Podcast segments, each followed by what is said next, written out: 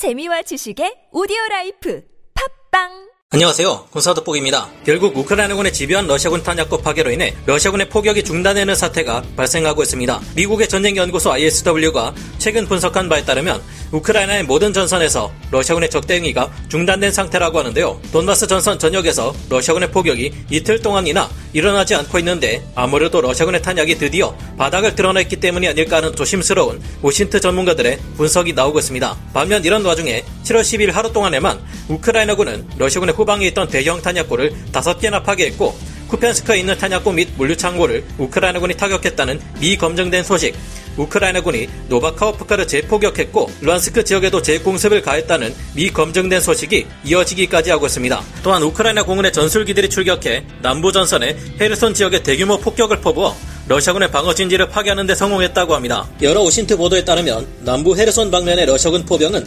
전멸했을 것으로 추정하고 있는데요. 러시아군은 바흐무트와 이지움을 잇는 지역에 54개 대대전 술단 병력을 집결시키고 정비를 진행 중이지만 이 과정이 얼마나 길어질지 알 수 없는 상태라고 합니다. 하지만 이 같은 상황에도 우크라이나군은 러시아군의 탄약고와 지휘소를 집요하게 박살내고 있으며 앞으로 더욱 강력한 공세를 퍼볼 것이라는 점을 젤렌스키 우크라이나 대통령의 발언에서 알 수 있는데요. 최근 젤렌스키 우크라이나 대통령은 러시아는 현대 포 병이 얼마나 강력한지 깨달아보라는 메시지를 날렸고 마침 서방에서 지원된 최강의 자주포라는 PZH-2000의 위력마저 능가하는 차륜형 자주포가 전선에 배치되었습니다. 세계에서 가장 빠른 연사가 가능한 이 저주포는 2분 30초 동안 무려 21발의 포격을 쏟아붓는 정신나간 위력을 가진 것은 물론 K9 자주포가 가진 MRSI 성능에 두 배를 자랑하는 능력으로 단 1문만 가지고도 6문의 자주포로 동시에 포격을 쏟아붓는 것과 같은 위력을 발휘하는데요. 이외에도 젤렌스키 우크라이나 대통령이 밝힌 것처럼 더 많고 다양한 서방계 현대 포병 화력 자산들이 배치되어 러시아군 탄약고는 물론 포병마저 박살내고 있는데 자세한 사항 알아보겠습니다. 전문가는 아니지만 해당 분야의 정보를 조사 정리했습니다. 본의 아니게 틀린 부분이 있을 수 있다는 점 양해해 주시면 감사하겠습니다. 우크라이나 전역에서 러시아군의 공격이 거의 중단되다시피 한 상황이지만 우크라이나군의 공격은 오히려 갈수록 기세를 더해가고 있습니다. 현지 시각 7월 13일 여러 OSINT 보도들과 우크라이나 저널리스트인 유리 부투소프가 밝힌 바에 따르면 드디어 세계 최고의 미친 연사력을 가진 완전 무인화된 차륜형 자주포 FH-77 BW L-52 아처 자주포 몇 문이 배치된 것으로 확인되었는데요. 이미 이 아처 자주포들은 우크라이나군에 양도되어 교육 훈련을 마친 것은 물론 전선에 투입되어 러시아군의 포격을 쏟아붓고 있다는 것이 최근 발견되었습니다. 이 아처 자주포는 우리 군의 K9 자주포처럼 궤도를 가지고 있거나 비슷한 수준의 장갑화가 되어 있는 것은 아니지만 그 대신 완전 무인화된 포탑을 가진 차륜형 자주포라는 특징이 있습니다. 덕분에 그야말로 괴물이라 불릴 정도의 빠른 연사가 가능한 무서운 포병 화력 자산인데요. 이 아처 자주포는 주행 중 사격 명령이 떨어지면 멈춰서서 30초라는 짧은 시간 내에 초탄을 발사하고 또한 30초 내에 그 장소를 이탈할 수 있는 신속한 shoot and scoot 기능을 가지고 있어서 러시아군 포병들을 일방적으로 요리할 수 있습니다.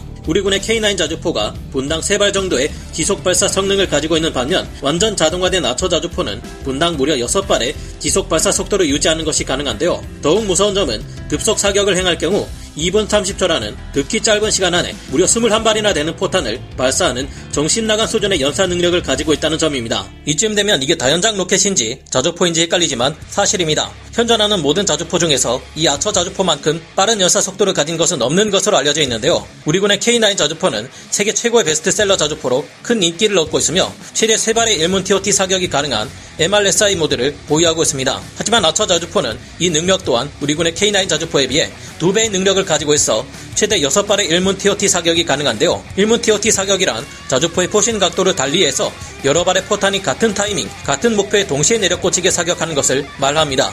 포신의 각도를 높이 올리면 그만큼 도달하는 시간이 오래 걸리고 포신의 각도를 내리면 그만큼 도달하는 시간이 빨라지는데 이 시간차를 이용해 한 번에 여러 발의 포격을 집중시킬 수 있는 것이죠. K9 자주포가 1문 TOT 사격을 가할 경우 뽀뽀뻥 하고 세 발의 포탄이 한 곳을 때리는 반면 아처 자주포가 1문 TOT 사격을 가하면 뽀뽀뽀뽀뻥 하고 여섯 발이 내리꽂히는 것입니다. 물론 쉽게 이해하실 수 있도록 이렇게 말씀드렸지만 K9 포반장 출신인 제 옆에 동료가 말하는 바에 따르면 여러 발이 동시에 내리꽂혀도 실제 소리는 뽀뻥 하고 난다네요. 아처 자주포는 승무원이 밖으로 나오지 않은 채 조종석에서 모든 발사 과정을 수행할 수 있어 아주 편리한데요. 아처 자주포의 차량은 전신이 방탄 처리되어 있어 경보병들의 소총 공격에 끄떡없으며 완전 자동화된 무인 포탑을 채용하고 있어 차량 안에서 키보드를 두들겨 목표물을 지정해 주기만 하면 된다는 편리함이 돋보입니다. 자동화된 포탑은 승무원의 지시에 따라 필요한 종류의 포탄을 장전하고 방열을 거쳐 포탄을 발사하게 되는데요. 승무원이 밖으로 나가지 않아도 된다는 점 때문에 아처 자주포의 승무원은 그만큼 더 생존성을 보장받을 수 있을 뿐만 아니라 더 빠른 사격 후 진지 이탈이 가능합니다.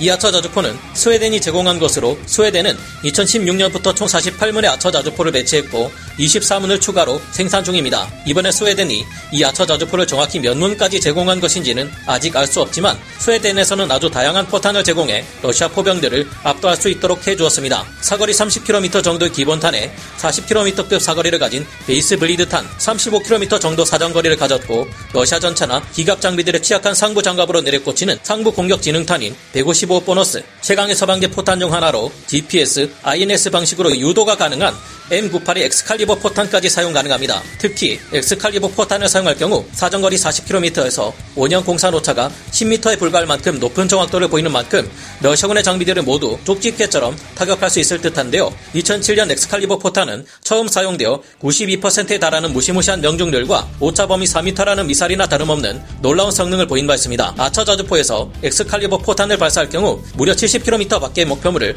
타격할 수 있는 만큼 하이마스와 함께 러시아군이 가장 무서워 하는 무기 체계가 될 수도 있을 듯한데요. 젤렌스키 우크라이나 대통령이 러시아에 대놓고 현대 포병의 위력을 한번 맛봐라라며 큰 소리 칠 만한 성능입니다. 그런데 이 아처 자주포 외에도 다른 강력한 서방제 포병 장비들이 추가로 배치되고 있습니다. 폴란드에서는 이전에 우크라이나에 크라프 자주포를 18문까지 공여했고 이 크라프 자주포 한 개 대대는 세베르도네츠크 등지에서 러시아군을 혼란에 빠뜨리는 데 성공해 일방적인 승전을 거두었습니다. 크라프 자주포는 차체로 우리나라에서 개발한 K9 자주포의 차체를 사용하기에 더욱 뜻깊은 일이었는데요. 참고로 이후 밝혀진 정보에 따르면 우리나라의 승인 없이 이 크라프 자주포 18문의 우크라이나 공여는 이뤄질 수 없었을 것이라고 합니다. 즉 우리나라는 간접적으로 크라프 자주포 지원을 통해 우크라이나를 돕는데 더욱 일조했다는 말이 되는데요. 그런데 여기에 더해 60문의 크라프 자주포를 폴란드는 지원할 것이라고 했었는데 그 초도 물량이 벌써 우크라이나에 도착하고 있다고 합니다. 게다가 현존 최강의 자주포로 불리는 PZH-2000 한 개 대대분 또한 우크라이나 전선에 배치되고 있다는데요. 그런가 하면 세계 최초의 차륜형 자주포로 장사정 및 고도의 정밀성을 갖추고 있으며 발사 속도 또한 빠른 SHKH-VZ 77 다나 자주포가 지원되고 있습니다. 다나 자주포 또한 MRSI 기능이 있어 일문 TOT 사격이 가능하며 K9과 PZH-2000에 가려져 알려지지 않았을 뿐 뛰어난 자주포인데요. 오히려 지속 사격 능력 면에서는 K9을 능가하는 것이 이 다나 자주포로 알려져 있습니다. 슬로바키아가 개발한 주자나 자주포와 프랑스의 세자르 자주포 또한 지원되는데 이들은 모두 하나같이 shoot and scoot에 알맞게 신속한 기동이 가능한 차륜형 자주포로 개발되었다는 공통점을 가지고 있습니다. 이미 이제까지 전투를 통해 러시아 포병은 shoot and scoot 전술을 사용하는 우크라이나군 포병에 대응하기 어렵다는 것이 밝혀진 상태인데요. 현재 우크라이나군은 동구권의 자주포들과 서구권의 다양한 화력 자산을 합쳐 러시아군을 교란하고 있어서 러시아군이 획기적인 대응법을 생각해내지 못한다면 앞으로는 포병 대 포병 간의 전투에서도 우크라이나가 러시아를 압도하게 될 것이 예상됩니다. 여러분은 어떻게 생각하시나요? 오늘 군사 돋보기 여기서 마치고요. 다음 시간에 다시 돌아오겠습니다. 감사합니다. 영상을 재밌게 보셨다면 구독, 좋아요, 알림 설정 부탁드리겠습니다.